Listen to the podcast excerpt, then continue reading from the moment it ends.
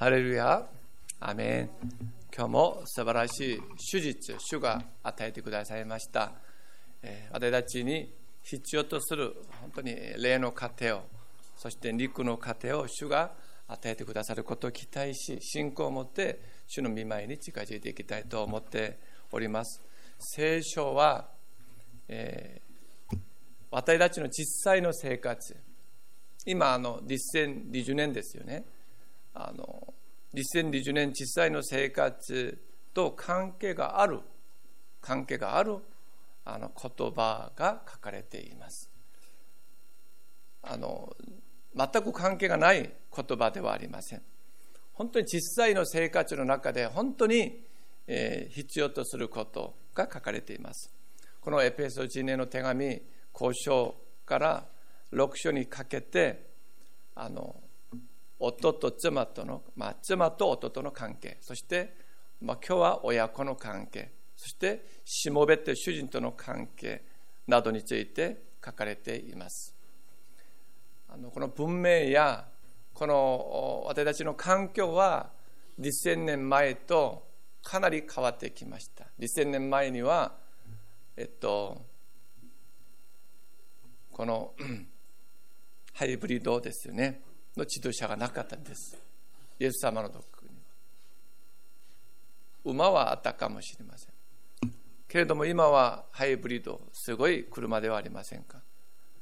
そして飛行機もありますし、すごくあの科学は発展しています。けれども変わらないことがあるんです。私たち人間です。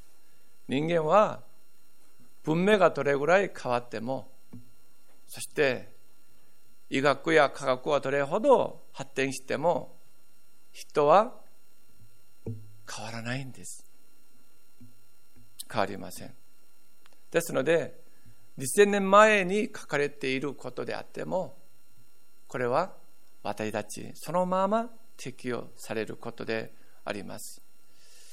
私たちは先週は妻と夫との関係について学びました。妻は夫に従うこと。夫は妻を愛することでありました。今日は親子の関係でございます。親子の関係について共に学びたいと思っております。親子の関係ですけれども一節に早速ですよね。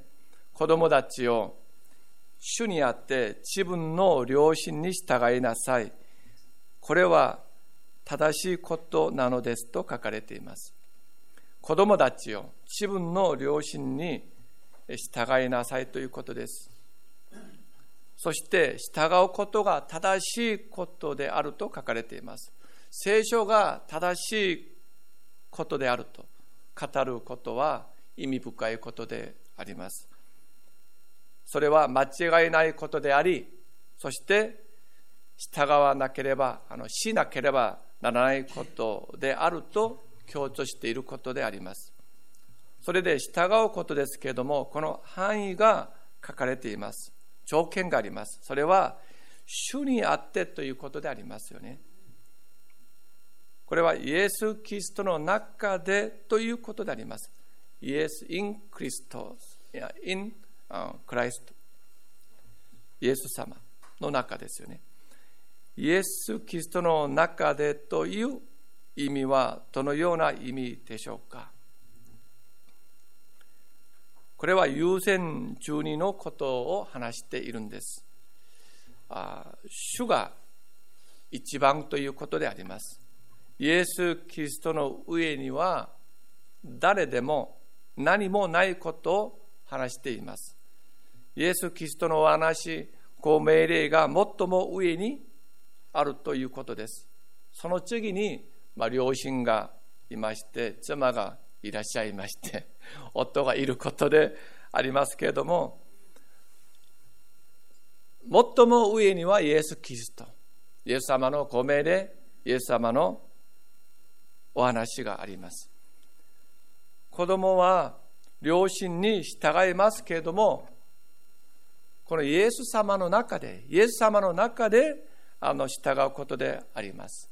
父と母が信者である子供にイエス様を信じてはいけないとか罪を犯す道に導くならばそれは従わなくても良いです。これはイエス・キリストの中でということハニから外れることであります。離れることであります。もちろん知恵と寛容を持って父と母に丁寧に話しあの、まあ、説明する必要はありますけれども従うことではありません。まあそれでですよね。先生そうするならば両親との関係夫との関係妻との関係親戚との関係が悪くなるのではありませんか？という質問があるかもしれません。悪くなるかもしれません悪くなるかもしれませんしかしイエス・キリストを信じることでイエス・キリストのお話、ご命令を第一にする人は必ず主が責任を持って万事を働かせて益としてくださいます。益としてくださいます。これは主が責任を持って万事を働かせて益としてくださいます。必ず良い関係に導いてくださることを信じてあまあ、信仰の歩みをすることでございます。主の約束であり、私たちの告白でもあります。ですから、イエス・キリストを頭として大胆に恐れないで歩むべきではありませんか？まあ、そのような命令でございます。2節から3節に行きたいと思います。あなたの父を、父と母を敬え。これは約束を伴う第一の戒めです。そうすれば、あなたは幸せになり、その土地であなたの日々は長く続くという約束ですと書かれています。この2節に、えーと、戒めという単語が出ますよね、出てきますよね。これはえ神様が主がモーセを通してイスラエルの民に与えられた実会を示していますよね実会実会はあのえっと旧約聖書に書かれていますけれども旧約聖書あのともに今日あのちょっと行ったり来たりするかもしれません。旧約に行ったりあの新約に、まあ、戻ってきたりですよね。旧約ですけども出エジプト記です。出エジプト記のあの理事書ですね。出エジプト記の理事書です。えっと旧約聖書134ページですね。134ページ。旧約聖書出エジプト記20章1節からですあの今日はちょっと新約と旧約まあ、行ったり来たりしたいと思いますのでご了承ください。えっと 134ページですね旧約聖書出エジプト記20章1節からです。よろしいですか？じゃあお読みいたします。1節から2節をお読みいたします。それから神は次のすべての言葉を告げられた。私はあなたをエジプトの地、奴隷の家から導き出したあなたの神主であると書かれていますよね。この10回というのはあのその聞く対象ですけれども対象はエジプトの地そして奴隷の家から導き出したあなたがあの聞くあの、えっと、対象であります。つまりイエス・キリストを信じている信者が対象であります。未信者ではありません。ですので、実会を守ることで救われることではありません。救われた人が実会を守っていくことでございます。これは実会を与えてくださったのは、イスラエルの民が祝福されるためです。祝福されるためです。で、第一が3節にありますけれども、第一があなたには私以外に他の神があってはならない。唯一の神様、三位一体の神様です。いつかあの、えっと、実会について詳しくあの、えっと、学びたいと思っております。今日は紹介することであの、まあえっと、終わりたいと思いますけども第一が三節にあなたには私以外に他の神があってはならない。第二が4節から6節であります。あなたは自分のために空情を作ってはならない上の天にあるものもああるものでも下の地にあるものでも地の下の水の中にあるものでもいかなる形をも作ってはならない。それらを拝んではならない。それらに使えてはならない。あなたの神主である私は妬みの神。私を憎む者には父の戸川を子に報い。三代四代にまで及ぼし私を愛し私の命令を守る者には恵みを先代まで施すからである。これがあの第2ですよね。あのあなたは自分のために空情を作ってはならないということであります。じゃあ3番目が7節であります。あなたはあなたの神主の名を乱りに口にしてはならない。主は主の名を乱りに口にするものを達成時には置かない。これが3番目です。さあ、これ4番目は、第4はあの8節から11節までですね、安息日、えっと、8節ですね。安息日を覚えて、これを聖なるものとせよ。6日間働いてあなたのすべての仕事をせよ。7日目はあなたの神、主の安息である。あなたはいかなる仕事もしてはならない。あなたもあなたの息子や娘もそれにあなたの男奴隷や女奴隷家畜またあなたの町囲みの中にいる気流者もそれは主が6日間で天と地を天と地と海またそれらの中のすべてのものを作り7日目に休んだからであるそれゆえ主は安息日を祝福しこれを聖なるものと知ったこれがあの第4番目のことである。第5番目は12節に行きます。あなたの父と母を敬え、あなたの神、主が与えようとしているその土地で、あなたの日々が長く続くようにするためである。まあ、これが今日のあの、えっと、まあ、子供と親の関係での中での今日のあのエペソ1の手紙に、えー、とことでございます。第6が13節殺してはならない。第7が14節勧誘してはならない。第8が15節です。盗んではならない。第9が16節です。あなたの隣人について偽りの証言をしてはならない。第10が17節です。あなたの隣人の家を欲してはならない。あなたの隣人の妻、男奴隷、女奴隷、牛、老婆、すべてあなたの隣人のものを欲してはならないと書かれています。これがあの戒め、実会でございます。モーセを通してイスラエルの民に与えられた神様のあの戒めでございます。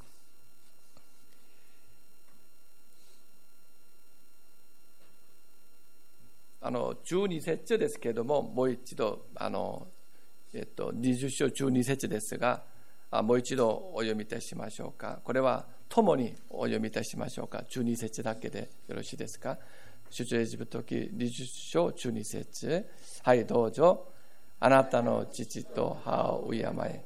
あなたの神、主が与えようとしているその地あなたの日々が長く続くようにするためであると書かれています。まあ、あのまだ戻らなくてもいいです。今日の2節と3節にはこのように書かれていますよね。あなたの父と母を敬え。これはエペソチの手紙です。これは約束を伴う第一の戒めです。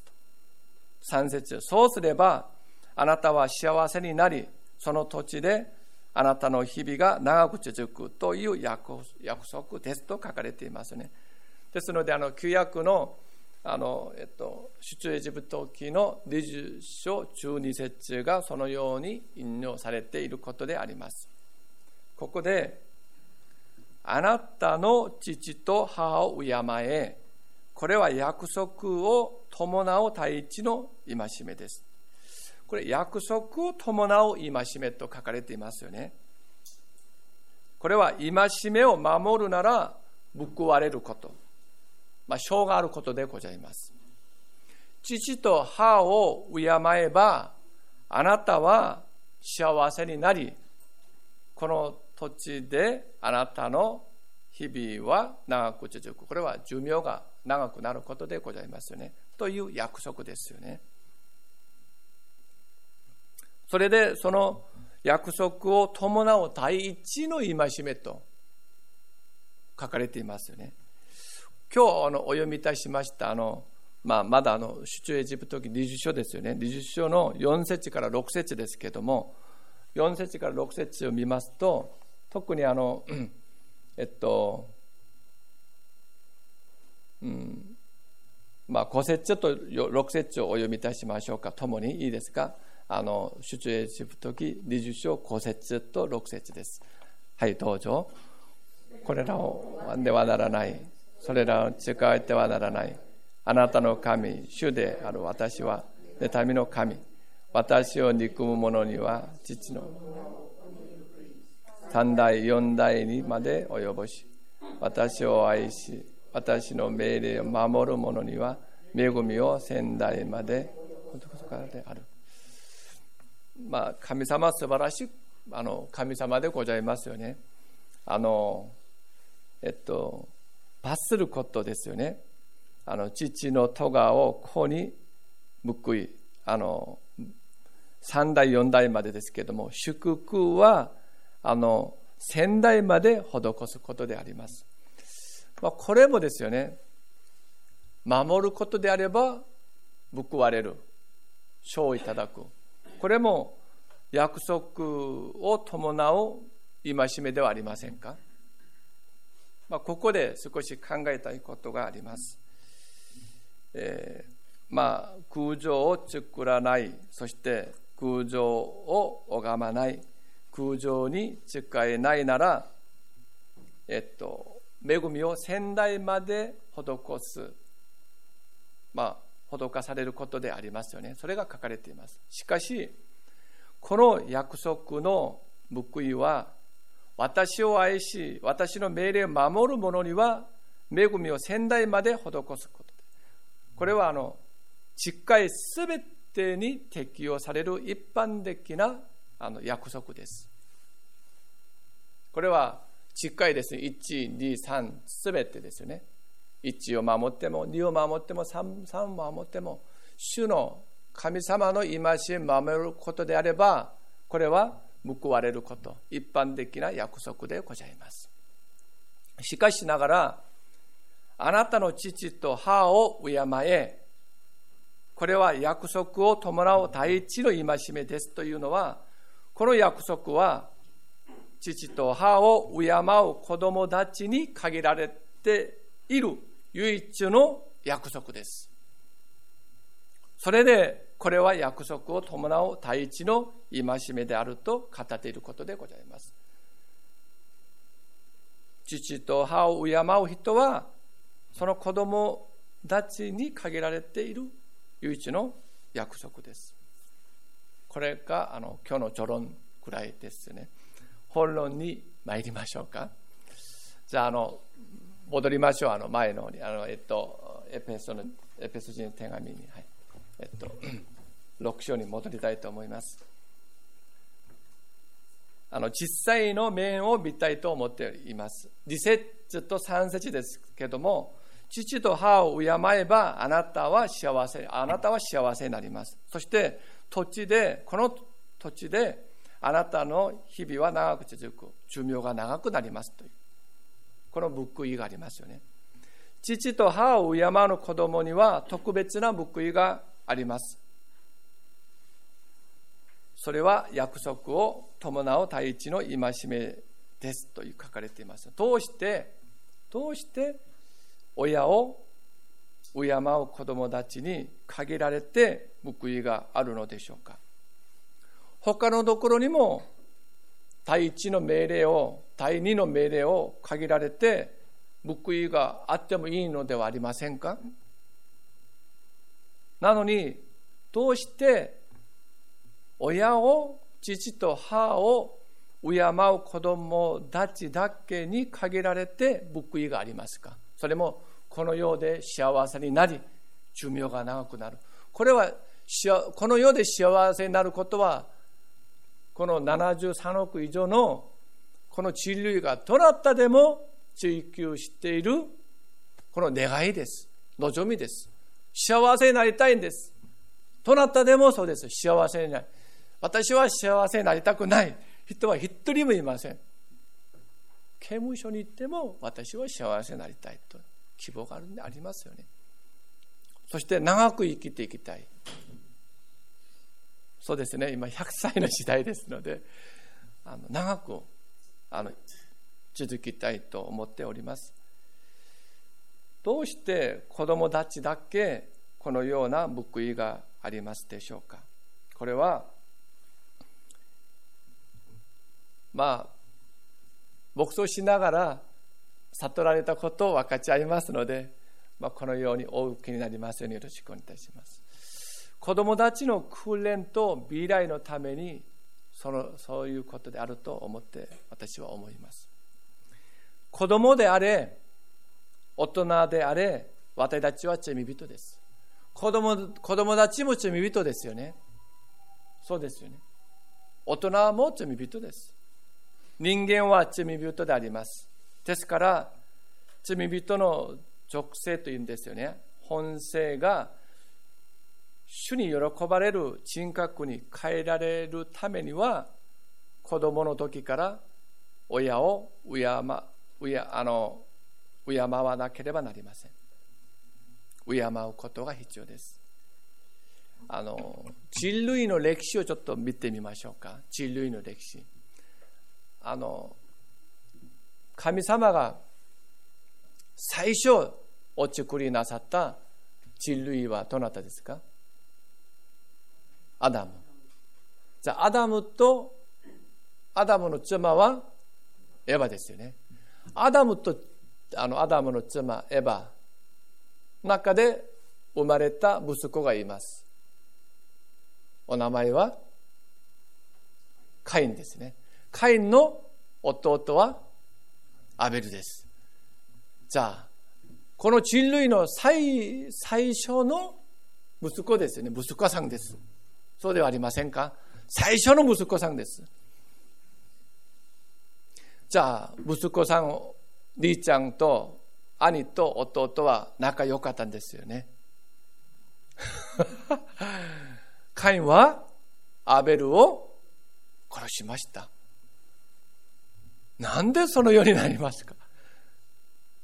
この世で生まれた息子、第一号の息子は、殺人者です。これが聖書に書かれています。その次によかったらいいんですけども、アブラハムのもあの二人の息子がいました。アブラハムの妻、あの、えっと、妻の名前はサラですよね。サラの女奴隷ハガルという、まあ、女性がいました。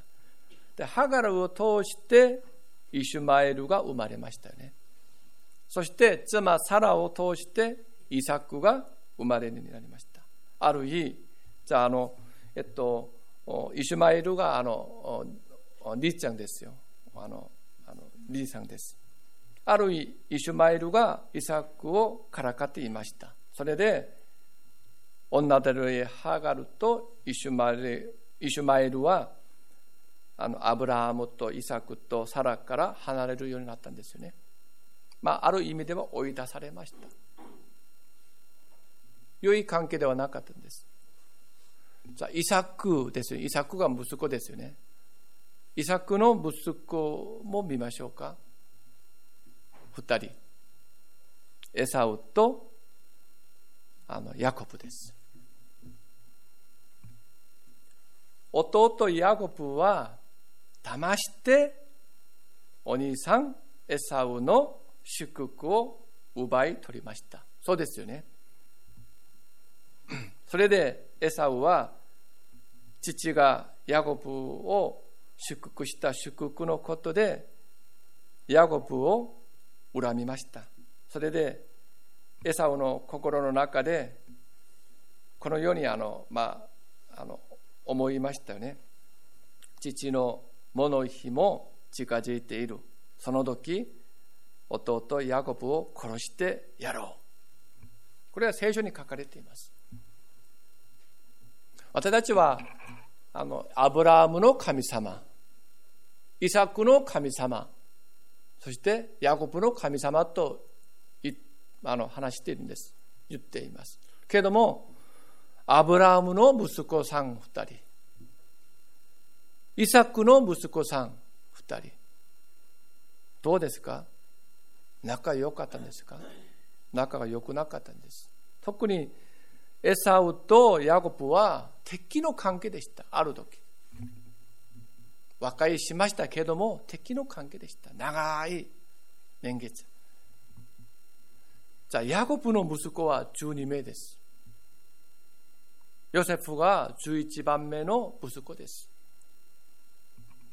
リーちゃんたち、あの、兄たちは、兄たちがシェケムで父の羊の群れを世話するために出かけていました。ヤコブはヨセフに言いました。お前のあ兄さんたちはシェケムで群れの世話をしています。さあ、じさんたちにのところに、えー、樹海に行ってもらいたい。そしたらヨセフは、はい、参ります。行きました。ヨセフは兄たちのところに来ました。その時に兄たちは、ああ、ヨセフよく来た、よく来た。あの、本当に一人で来るのに、あの、大変だったよね。じゃなかったんです。兄たちはヨセフを金20枚でイシュマエル人に売りました。兄弟が兄弟を売りました。売ったんです。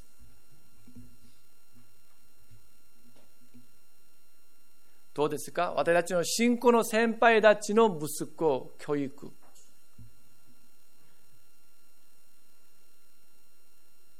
アダムとエヴァが殺人者で殺人者ですよね。そのカインは。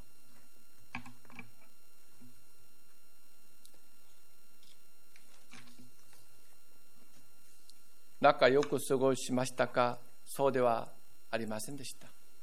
殺人者、敵、裏切り者でした。両親たちは心が痛かった痛かったと思いますよね。しかし、最も心を痛んでおられた方はどなたでしょうか神様です。子供たちが父を敬うことであれば、このような問題は起こらなかったと思いますよね。敬うというの単語は、父を、両親を愛し、尊敬し、配慮することであります。これは、自分の親として今の父と母を出会わせてくださった神様に対する従順の心がけです。父を敬うこと、母を敬うことは、これは神様に対する従順の心がけです。ですから、ただ父と母を敬うことだけで終わることではありません。神様に対する信仰です。信仰心です。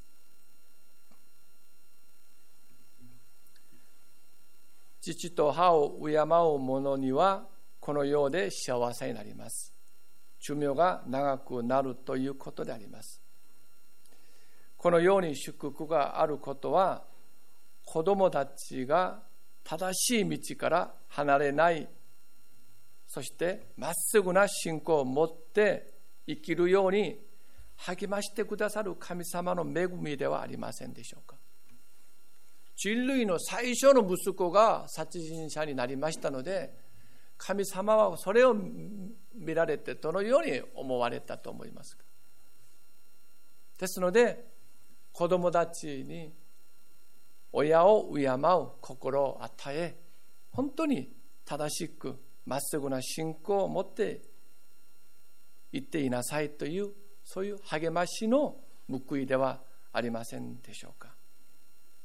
子供たちが正しくいけばこの将来に正しい家庭を築くことができます。夫が課長ですからそうですそうですよね。そして正しい群れを作ることができますそうするならば正しい社会を作ることができますその励ましとして主が特別にこのように約束がある戒めを与えてくださったと思います。イエス・キリストが夢見る兄弟姉妹の関係はどのような関係であるのでしょうか？イエス様が望んでおられる私たちの共同体の関係、私たちは兄弟姉妹関係ですよね。どのような関係でしょうか。家族はどのような関係でしょうか。それはあの探してみましょうか。支援133編一節です。支援です。旧約聖書の支援133編の一節です。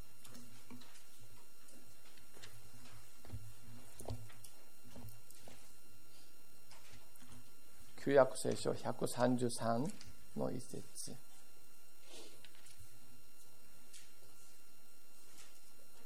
えっと、1076ページですよね。あの1076ページ。1076ページです。133編1節ともにお読みいたしましょうか。じゃあ、はい、どうぞ。見よ、なんという幸せ、なんという楽しさだろう。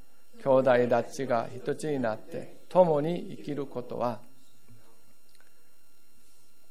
これですよね。なんという幸せ、なんという楽しさ。これ二つ、なんという、これ一つだけでもいいのに、二つがなんという、なんという。聖書の御言葉でも、誠に誠にがありますよね。なんという幸せ、なんという楽しさだろう。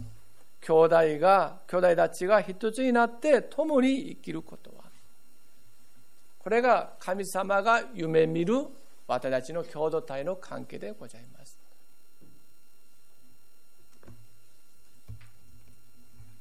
これがあの子供たちが父と母を敬うことで生じる素晴らしいあの光景でございます。最後になりますけれどもあの次は親の役割ですよね。子供たちだけではなくて親の。それが4節に行きます。あのえーと、エペソ地年の手紙戻りましょうか。6, 6章。4節ですけれども。これも4節お読みいたしましょうか。ともによろしいですか？はいどうぞ。父たちを自分の子供たちを怒らせてはいけません。むしろ主の教育と訓戒によって育てなさい。あのこの父たちをというのはただ父だけではなくて母も履いていますので ただあのお父さんだけでの戒めとかあの語りかけることではありません。あの母も履いています。父たちを自分の子供たちを怒らせてはいけません。むしろ主の教育と訓戒によって育てなさいと話しています。しかしこの命令を守ることで報いはないんですよね子供たちは報いがあるんですけども、親には報いがないんです。けれども本当は報いがあります。本当は、これは探さない、お願いします。まあ、詩篇にあります。何編話しましょうか。127編の3節ですけども、探してみましょうかいいですか？127編の3節です127編の3節支援127の3節です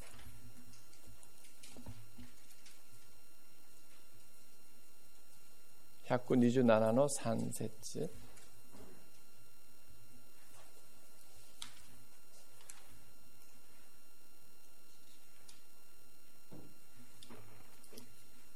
えっと、1072ページですよね。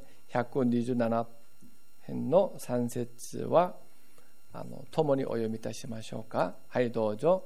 見よ、子供たちは主の賜物、鯛の実は報酬。子供、その自体が、子供が生まれましたよね。それが報いです。娘であれ、息子であれ、関係ありません。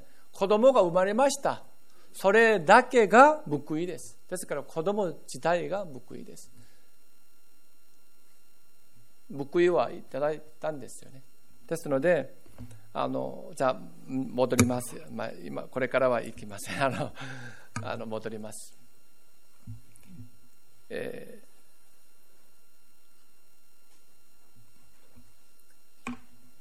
ー、報われました。私たちの中には両親の立場の人々が多いです。そうですよね。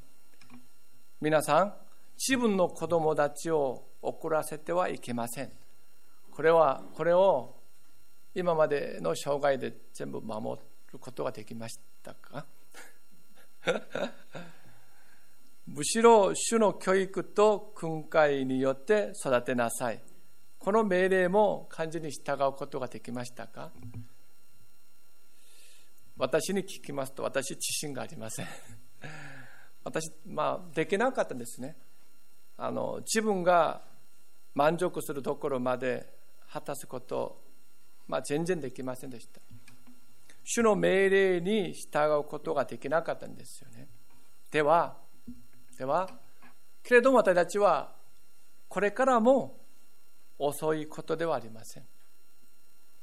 先生、今あの子供たちが全部あの、まあ、の結婚していますとかですね、大人になっています。けどもこれからも遅いことではありません。もちろん小さいあのお子さんであれば良いかもしれません。けども今も遅いことではありません。どうすれば子供たちを怒らせないで主の教育と訓戒によって育てることができるのでしょうか。これが親の役割であります。完全にはならないんですけどもこれから少しでも役に立つことができるのでしょうか。これは子供だ子供を育てるためにはまず親である自分が学ばなければなりません。この育てることもなんかあのえっとなんか知識とかなんかなんか自分の中にあるものがあってあの育てることができますよね。ですので学ばなければなりません。本当に素晴らしい父素晴らしい母ですよね。母に教えていただくことであればそれが一番です。一番です。そういう家庭もいらっしゃるかもしれません。しかし私たちですよ。私たちの父も母も人間であります。罪の本性を持っています。ですから完全の教師にはなりません。ある面では教師になるかもしれませんが完全の教師ではないんです。完全の教師であり、見本であられる方は、イエス・キリストお一人だけです。イエス・キリスト以外にはいらっしゃらないんですよね。イエス・キリストに学ばなければなりません。もちろん人からも学びます。けれども完全の教師ではありません。どなたが私は自分の子供に完全の教育をしました。という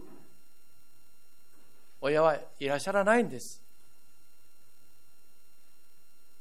その見本はイエス・キリストです。イエス様です。イエス様はすべての疲れた人、重荷を負っている人は私のもとに来なさい。私があなた方を休ませてあげます。そして私は心が弱でへり下っているからあなた方も私のくびきを追って私から学びなさい。そうすれば魂に安らぎが出ますと。私に来て学びなさい。イエス様のところに行って学ぶことでございます。柔和を学ぶときに私たちは子供たちを怒らせません。そしてイエス・キリストの謙遜を学ぶことで私たちは主の教育と訓戒によって育てることができます。そして私たちはイエス様が弟子たちのために終わりの終わりの時まで祈ってくださったんです。希望を持って諦めなかったんです、イエス様は。誰一人も。十字架につけられた強盗二人がいましたね。左と右。どなたであるかわからないですけども、一人はその時救われました。イエス様は終わりの終わり時まで、イエス様は希望を持って、一人を、一人一人を救ってくださいました。そして、一人一人のために祈ってくださいました。ペテロがそのように変えられるのか、どなたが知っていらっしゃったんですか？ペテロの手紙もあるんですよ。三度イエス様を否認しました。その人がこの聖書を書いたんですよね。考えられますか？イエス様はそのペテロのために祈りました。変えられます。今でも遅いことではありません。子供たちのために祈ることであれば、この祈りが子供たちを変えられるようになります。これがイエス様から学ぶことです。遠く行っても、遠くいらっしゃっても大丈夫です。大人になっても大丈夫です。祈りは聞きます。主の教育と訓戒によって育てることができます。遠くいらっしゃっても大丈夫です。祈って祈って祈っていくうちに子供が変わります。もちろん自分自身も変わりますよね。祈ることで。私たちは完全の完全なお父さん、完全なお母さんにはならないかもしれません。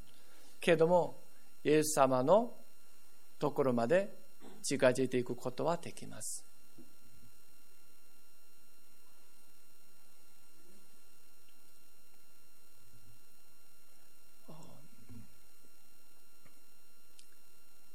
親は子供たちに、えー、子供たちは親に対してお互いにですよね互いに足りないところを互いに認める必要性があります。子供たちは親が肝心ではないことをあのこれ配慮ですよね。が必要です。本当は。親も自分自身が足りないことで完全な教育ができなかったこと。それであの子供たちも完全ではないことをそれを認める。互いに理解し合う。互いにあのえっと配慮し合う。その必要性があります。それによって調和のある家庭を築くことができます。子供たちが足りない親を敬う時ですね。親が足りない子供たちに謙遜に使える時。その時に真ん中にその家族の真ん中にイエス様がご臨在なさいます。足りないあの親であります。けども息子が娘がそれあの親を敬う時です。子供たちも足りないんですよね。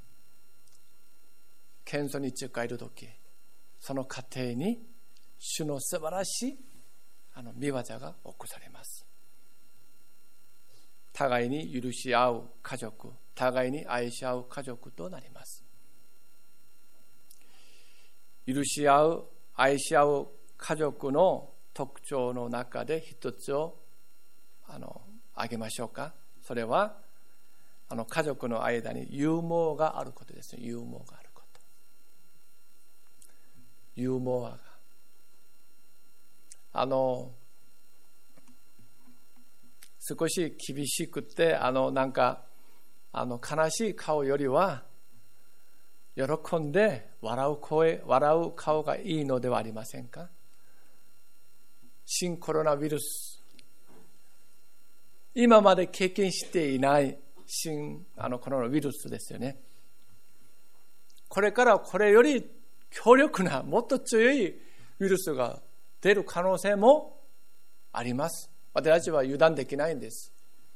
ですのでどのような状況に囲まれていても私たちはユーモアでお互いに笑い声で笑いながら笑顔で行くことがもっと大切です。この環境はこのコロナウイルスが超えると他の試練が来るかもしれません。私たちのこのこのようでの歩みはその時もユーモアで今も本当にあのまあ非常事態であれば非常事態でありますがこの時も私たちはユーモアで笑いながら許し合う愛し合うこの真ん中にイエス様がご臨在してくださいます。どなたでも足りないものです。ですから許し合うことが大切です。どなたでも愛が必要です。ですから愛愛し合うことが必要です。その共同体これが光の森聖書協会。そして皆さんのご家族になりますように。それで本当にユーモアがあふれるこれからの歩みとなりますように心から願います。お祈りいたします。愛する天皇と様感謝します。この時代こそ私たちは許し合う愛し合う家族を築くことができますようにお導き祝福してください。私たちの間に本当にユーモアがあふれますように主をお導きください。イエス様の皆を通してお祈りいたします。アーメン。